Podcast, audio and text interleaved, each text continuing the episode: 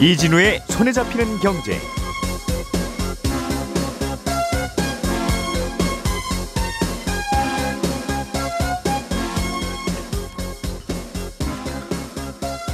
안녕하십니까 이진우입니다. 우리나라에는 여러 가지 복지 제도가 있는데요. 그런 여러 복지 제도들은 대체로는 아무나 다 받을 수 있는 게 아니라 정부가 정한 기준이 따로 있습니다. 한 달에 이 정도 이상도 못 버시는 분들에게 주로 제공하는 그런 제도인데 그 기준이 되는 게 기준 중위소득입니다. 내년에 적용될 기준 중위소득을 결정하는 회의가 어제 열렸는데 이 인상률을 놓고 의견차가 커서 결정이 미뤄졌습니다. 잠시 후에 이 얘기 좀 먼저 들어보겠습니다. 요즘 일본 주식시장에 상장된 미국 ETF에 투자하는 분들이 늘고 있다는군요. 우리나라 주식시장에도 미국 ETF가 상장돼 있는데 굳이 일본 주식시장까지 가서 상장된 미국 ETF를 사는 이유는 뭘까요? 혹시 투자할 때 주의할 점은 없는지까지 알아보겠습니다. 최근에 전 세계적으로 물가가 많이 오르고 있는 상황인데 가뭄 때문에 독일의 물가가 더 오를 수 있다는 우려가 나옵니다. 가뭄과 물가는 어떤 연결고리가 또 있는 건지 이 얘기도 좀 들어보죠. 7월 26일 화요일 손에 잡히는 경제 시작합니다.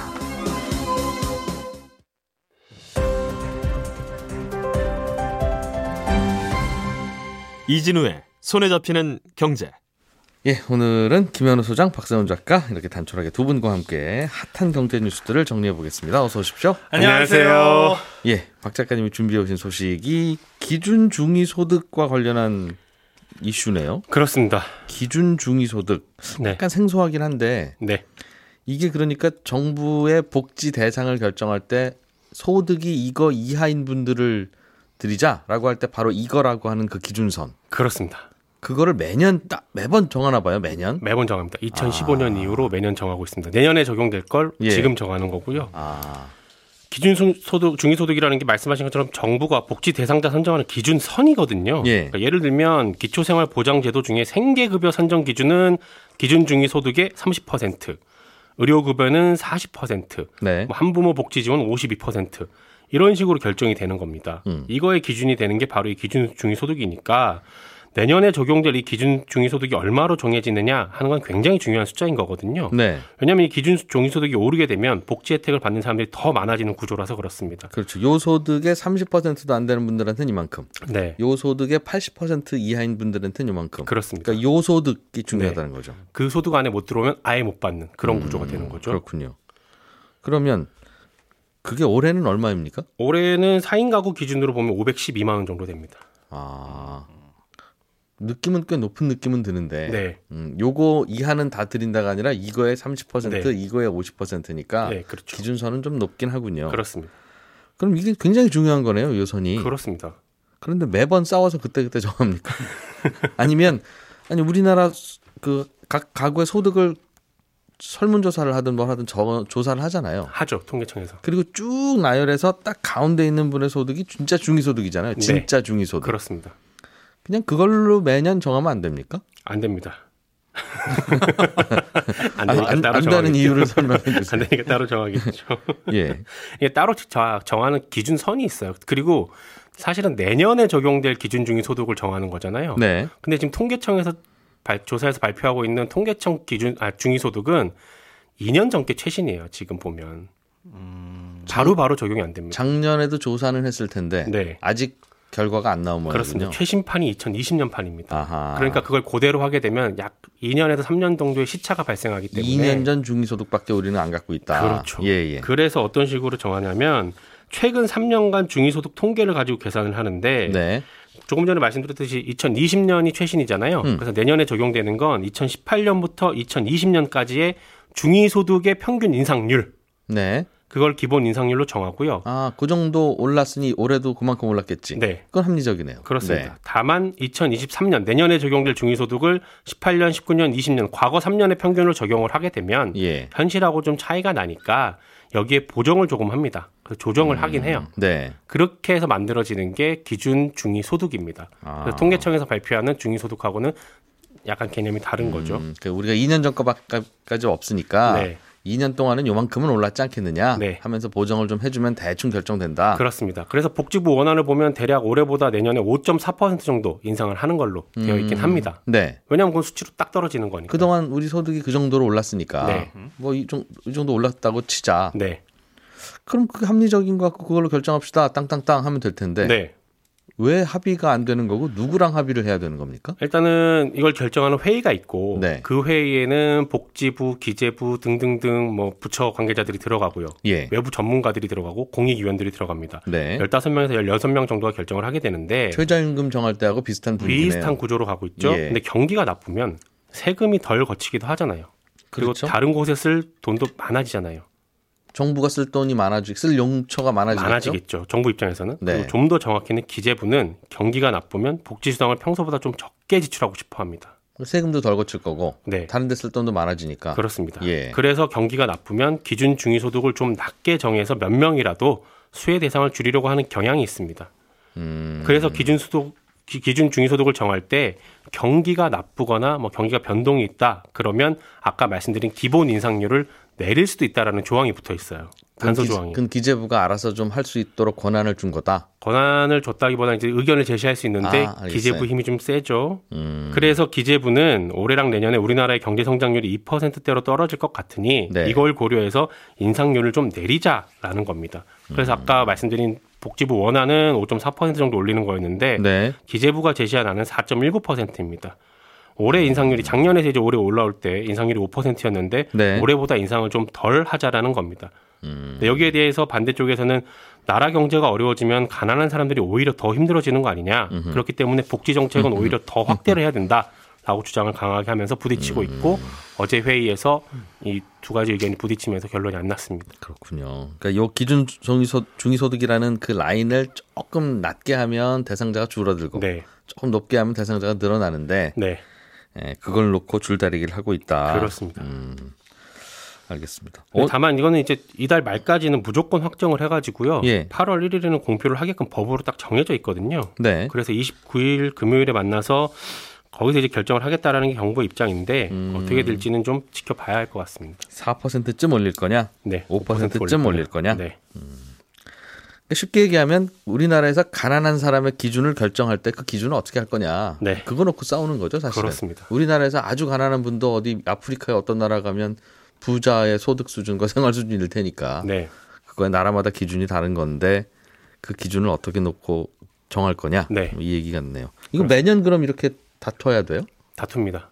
작년에도 비슷한 일이 있었는데 예. 작년 같은 경우에 기재부 논리는 코로나19 때문에 정부 재정 지출이 많이 늘었다 음. 라면서 원안보다 인상률을 낮췄는데 네. 작년에도 1차 회의 때 합의 못하고 기한 다 돼서 합의가 됐거든요. 음. 그리고 한 가지만 더 말씀을 드리면 여기서부터 제 사견인데 네. 이 복지제도의 기준이 되는 아주 중요한 숫자가 기준 중위소득이라고 말씀을 드렸잖아요. 음. 근데 이렇게 중요한 숫자를 정하는 회의가 비공개로 진행이 되고요. 음. 회의 자료랑 속기록도 안 남는다는 건 요건 좀 개선할 필요가 있어 보이고 음. 그리고 어제 있었던 회의에서 하나가 또 어, 변수가 했던 게 뭐냐면 물가 상승률을 좀 많이 고려해야 되는 게 아니냐라는 예. 게 있었습니다. 음. 그러니까 복지부 원안대로 5%를 올리더라도 올해 같은 경우는 물가 상승률이 8%뭐 이렇게 나올 수도 있으니까 음흠. 그걸 좀 감안해서 더 올려야 되는 게 아니냐라는 그런 의견도 있었습니다. 음. 알겠습니다. 음, 그런 구조군요. 네. 네. 김현우 소장님. 네. 음, 일본 주식 시장에 상장돼 있는 미국 ETF에 굳이 굳이 거기까지 가서 투자를 하는 분들이 네. 꽤 늘고 있다. 네, 그렇습니다. 이게 무슨 말이죠? 미국 ETF라고 하면 미국 주식들을 골고루 한 바구니에 담아서 한꺼번에 살 수 있게 세트 메뉴로 만들어 놓은 거. 그렇습니다. 그게 미국 ETF. 예. 고 주가 지수 혹은 뭐 그런 지수들 뭐 아마존, 구글, 뭐 애플 이런 거 담아놨다는 거겠죠. 맞습니다. 지수대로. 네네. 그런데 그게 우리나라에도 상장돼 있고 미국에도 일... 상장돼 있고 일본에도 상장돼 있을 텐데. 그렇죠. 굳이 왜 일제를 사요? 아, 일본이 나쁘다는 뜻이 아니라 네네네네. 우리나라도 똑같은 거 있으니까. 네, 그렇습니다. 그러니까 네. 미국 옷 사는 미국 옷을 사는데 아, 그렇죠. 우리나라 옷가게 사느냐 음. 아니면 굳이 일본 가서 미국 옷을 사느냐 그 차이거든요. 그렇죠. 나이키 운동화를 왜 일본 가게 가서 굳이 사냐? 네. 싸냐? 네. 뭐 이제 이런 질문인 거죠. 그렇죠. 뭐 예. 싸냐 혹은 브랜드 뭐 디자인이 좀 다른 게 있냐? 똑같은 거잖아요. 그렇죠. 음. 그런 것들을 따져봐야 되는데 미국 ETF가 일본에 돼 있을 때 사실은 어떤 금전적인 이득이 있으니까 사람들이 몰려가겠죠. 예. 아 우리나라에 없는 ETF가 있기는 있지만 그게 없다고 해가지고 굉장히 특별한 건 아니고요. 약간 음. 다릅니다. 네. 뭐 굳이 찾자면은 비슷한 거 찾을 수도 있고 음. 심지어 그것 보다 더 다양한 종류를 찾자면 미국 현지에서 미국 옷을 사는 게 낫겠죠. 그렇겠죠. 예, 미국 상 미국 시장에 상장돼 있는 미국 ETF를 사는 게 훨씬 더 선택의 음. 폭은 넓은데 네. 굳이 이 일본 시장에서 사는 이유는 환율 때문인 걸로 지금 분석이 되고 있습니다. 그러니까 음. 최근 그 매수가 늘고 있는 일본 시장의 미국 ETF들의 공통점을 보면 네. 환했지. 그러니까 환율이 어떻게 변동하든지 간에 고정돼 있어서 환율로 인 환율로 인한 손해는 안 본다. 요게 이 ETF들의 특징입니다. 그게 그러니까 무슨 말이에요? 그러니까 우리가 기본적으로 해외 자산에 투자를 하게 되면 예. 환율이 변동할 때 그 위험에 노출이 돼 있잖아요. 예를 들어서 어, 지금 달러가 굉장히 많이 올라와 있는 상태인데 1달러에 1,300원이다. 비싸죠, 달러가. 그렇죠. 비쌉니다. 예. 그래서 1,000달러를 바꾸려면 130만 원이 필요하고요. 무려. 예. 130만 원으로 1,000달러를 바꿔서 예를 들어 미국 시장에 음. 있는 주식을 1,000달러치 샀어요. 네. 그래서 수익 투자를 잘해 가지고 10%나 수익이 났다. 네. 1,100달러가 됐는데 예. 그때 가서 보니까 나중에 가서 보니까 환율이 내렸네. 네, 한 1,100원이 됐다. 어허. 그래가지고 바꾸면 예. 121만 원밖에 안 하잖아요. 그렇죠. 네, 그러다 보니까 실제로는 손해가 발생을 하는 그렇죠? 겁니다. 네, 예. 그러니까 아, 환율이 이렇게 사실은 투자를 함에 있어서 굉장히 걸, 껄끄러운 건데. 음. 어, 우리나라 주식시장에 상장돼 있는 미국 ETF를 사더라도 사실은 환해지가 되어 있는 것들이 있어요. 예. 어, 그러니까 환율이 변동하더라도 손해를 안 보는 상품들이 있기는 있으나 음흠. 거기에서 이제 추가적인 어, 환차익을 엔화를 통해서 얻으려고 네. 일본을 통해서 미국 거를 투자를 하는 겁니다. 음, 그러니까 앞으로는 달러가 떨어질 수도 있을 것 같은데 한참 올랐으니까. 그렇죠. 그거는 무섭고. 그러니까 미국 ETF를 사면 그게 무서운데 네. 주식은 오를 것 같은데도 맞습니다. 아, 달러가 저기 고점 아닐까 싶으니까. 네.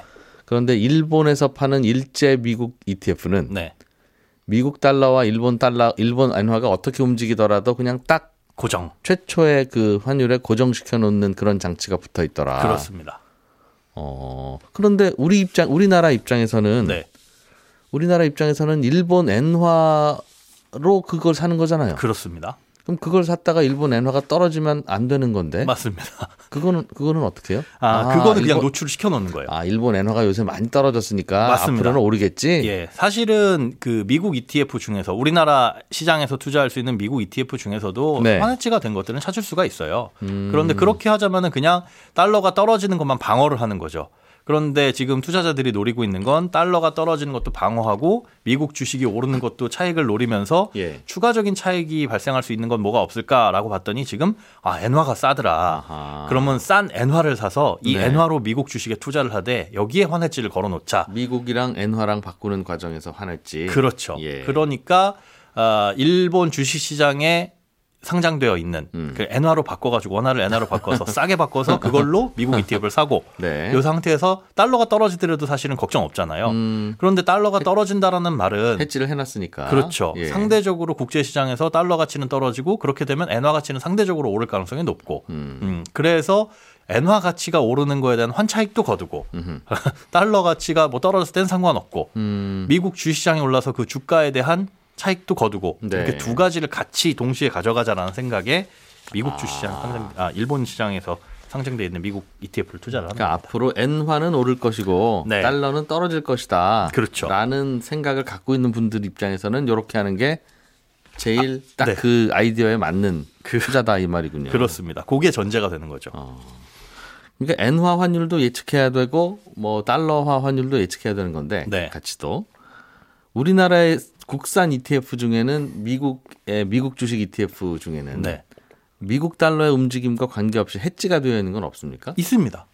그러면 그걸 사면 나중에 아유 이렇게 비싼 달러가 나중에 저렴해지면 내가 손해다 네. 하는 일은 방지할 수 있겠네요. 그렇죠. 그런데 그것까지만 방지하고 아. 추가적인 수익이 뭐가 없을까라고 생각해 만약에 이제 미국 주식이 오른다라고 전제하고 미국 예, ETF를 샀는데 예. 미국 주가가 안 오르면 음. 그거는 사실 뭐 손해만 안 봤다라는 거지 수익은 못 거둔 거잖아요. 그렇죠. 그래서 예. 이제 두 가지 선을 잡는 거죠. 엔화가 많이 싸져 있으니까 엔화도 오르지 않겠느냐라고 음. 전제를 해 놓는 거고 그런 방법이 있다. 네, 그렇습니다. 어, 그 전략이 맞아 떨어진다면 되게 현명하다. 그렇죠. 아주 네. 신기한 아이디어죠. 그렇군요. 네. 어. 저도 옛날에 비슷 이게 뭐 투자 같은 생각은 아닌데 네네. 비슷한 생각을 해본 적이 있어요. 예를 들면 여기 가까운 곳에 해외 여행을 갔는데 네. 우리나라에서 여행사에서 티, 비행기 티켓을 끊었더니 아. 현지에 새벽 1시에 도착하고 네. 현지에서 새벽 3시에 출발하는 거예요. 네. 그러니까 막 자는 애 깨워가지고 막 새벽 3시 비행기 타려니까 미치겠잖아요. 그렇죠. 그럼 이 공항은 여기 이때만 비행기가 뜨나 봤더니 오후 1시에도 내리고 오전 9시에도 출발하고 뭐 오후 4시에 출발하는 것도 있는데 다 일본 비행기들이에요. 네.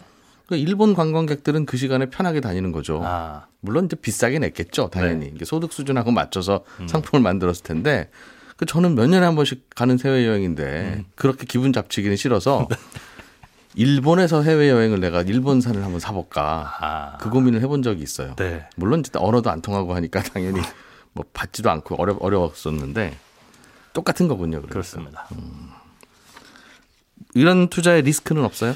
아, 일단은 수수료가 첫 번째 있습니다. 이게 네. 환해지라는 게 사실 공짜로 벌어지는 건 아니거든요. 그 환해지 수수료하고 환전 수수료를 따져봐야 되는데 지금 운 좋게도 환전 수수료는 사실 거의 부담이 없어요. 왜냐하면 우리나라 증권사들이 해외 시장에 투자하는 고객들을 유치하기 위해서 이 환전 수수료에 대해서 대폭 할인을 해주고 있습니다. 예. 어디는 뭐 거의 환전 수수료가 없다 면제 이렇게 하는데 음. 실제로 보면은 약 0.1% 정도는 붙습니다.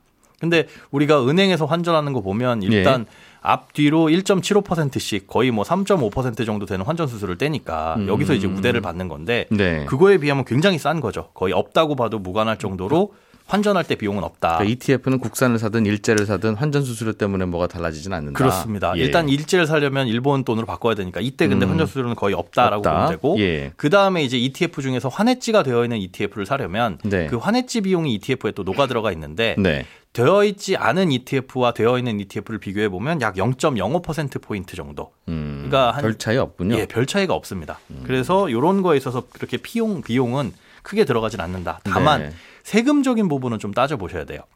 세금은 왜냐하면 일반적으로 환차익에 대해서는 세금은 안 거둡니다. 예. 그러니까 우리가 달러를 샀다가 달러 가격이 올라서 팔게 되면 거기에 대한 별도의 세금은 안 붙이거든요. 네. 그건 이제 계좌에 넣어놨을 때도 마찬가지입니다. 그런데 특이하게도 그 계좌에 넣어둔 돈으로 주식을 사게 되면 그 음. 주식을 산 순간부터 판 순간까지 발생한 환차익에 대해서는 주식의 수익에 포함을 해요. 음. 양도세를 부과를 합니다.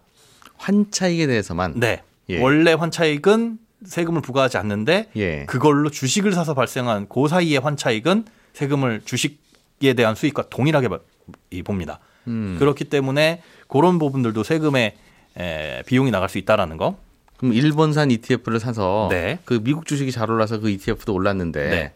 그 사이에 엔화가 올랐네. 예. 그러면 엔화 오른 폭만큼만 세금 내는 거예요? 아니면 미국 주식 오른 것도 같이 같이 합쳐서 내는 겁니다. 원래 그런데 주식을 안 사고 그냥 미국 엔화로 바꿔놔가지고 가만히 내 계좌에 갖고 있다가 어 예. 엔화가 올랐네 해가지고 팔고 다시 환전하고 나오면 그 수익은 얼마가 되든지 세금을 안 내거든요. 네. 그런데 그 엔화로 음. 뭔가를 샀다 그럼 그때부터는 이제 세금 부과 알, 대상이 알겠습니다. 되는 거니까 그거는 음. 좀 따져보실 필요는 있습니다. 네.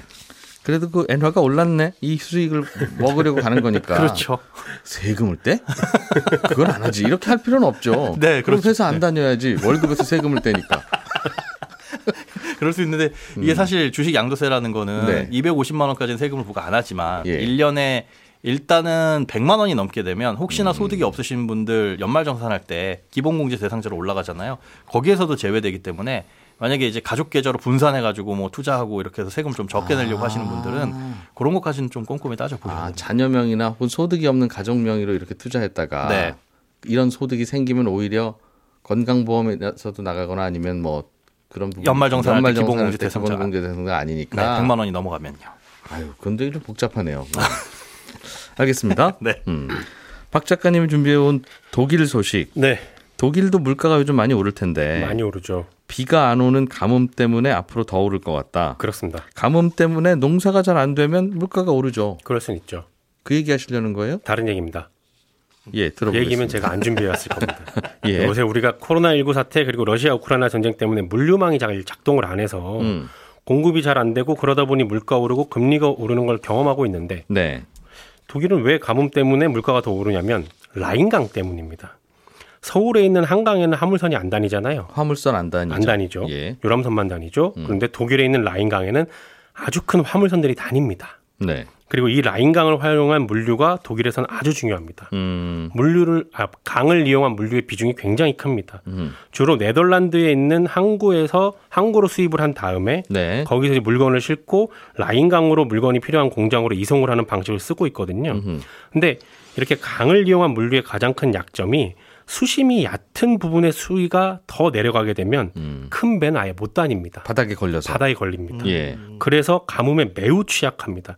지금 라인강의 수위가 연평균 한 45% 정도밖에 안 되거든요. 음. 그리고 이대로 가면 8월 말에는 수위가 더 낮아지겠죠. 아하. 그런 전망이 나옵니다. 예.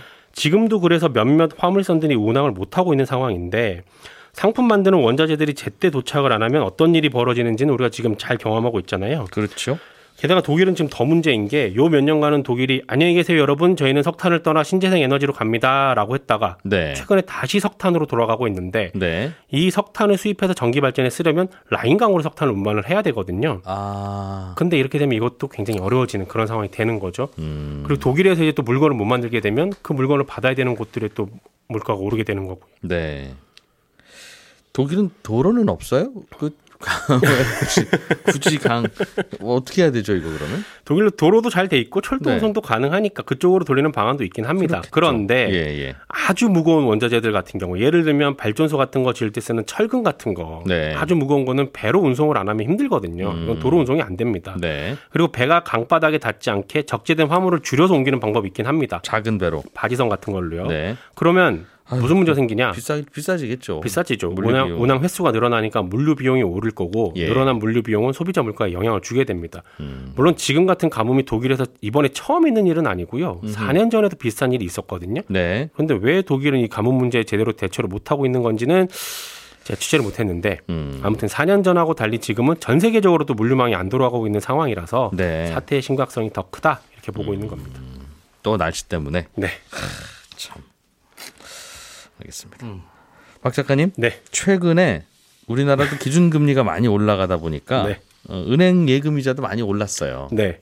음, 그런데 이자를 이야 이렇게 많이 준단 말이야? 네. 하는 곳들도 꽤 늘어나고 있나 보군요. 최근에 나온 접근 상품 중에 10% 이자 준다는 곳이 있습니다. 와. 10%요? 10%입니다. 근데 세상에 공짜 없잖아요. 예. 이런 상품은 일종의 미끼 상품인 경우가 어, 대부분인데 예. 주로 신용카드랑 제휴한 상품이 많습니다. 무슨 카드 발급 받으면 그렇죠. 10%? 네. 고금리 준다고 하고 카드 상품에 가입을 시키는 건데 네. 이 조건이 아주 다양하기 때문에 제대로 확인을 안 하면 만기 돼서 찾을 때 금리 반토막 나 있는 거 보고 깜짝 놀라게 될 겁니다. 대표적인 예를 좀 들어보면요. 네. 신용카드와 적, 연계한 적금 상품인 경우에 그 신용카드를 이미 쓰고 있는 사람이면 아무런 의미가 없는 거고요. 네. 기본금리가 연 1.8%입니다. 기본금리는. 음, 네. 나머지는 전부 다 우대금리라는 10%가 거예요. 10%가 되려면. 네. 예. 은행에서 최초로 계좌 개설하면 우대금리 얼마. 그럼 이 은행 이미 고, 기존 고객들은 또안 안 되죠. 예. 개인정보 제공에 동의하면 우대금리 얼마, 그 마케팅에 동의하면 얼마, 월급 통장으로 해야 되고 월별 실적 얼마 이상 있어야 되고 교통카드 써야 되고 이런 거 저런 거 다 만족을 해야 연 10% 받을 수 있는데 네. 그래도 뭐 받으면 되지라고 생각할 수 있지만 이런 상품들은 대부분 월 최대 20만 원이 한도거든요. 음. 그리고 가입 기간도 6개월에서 1년짜리입니다. 네. 월 20만 원씩 12개월 넣어서 240만 원이 되면 이자가 대략 10만 원 조금 넘는데 음. 어, 또 신규로 카드 가입하게 되면 연회비 내야 되니까 네. 보통 한 만 원 정도 하거든요. 그러면 별 이익은 없는 것 같긴 하다. 큰 이익은 없습니다. 그래도 그게 어디냐라고 하실 수는 있지만 음. 알고는 가셔라입니다. 우리가 알던 사실 그 너머를 날카롭게 들여다봅니다. 평일 아침 7시 5분 김종배의 시선 집중.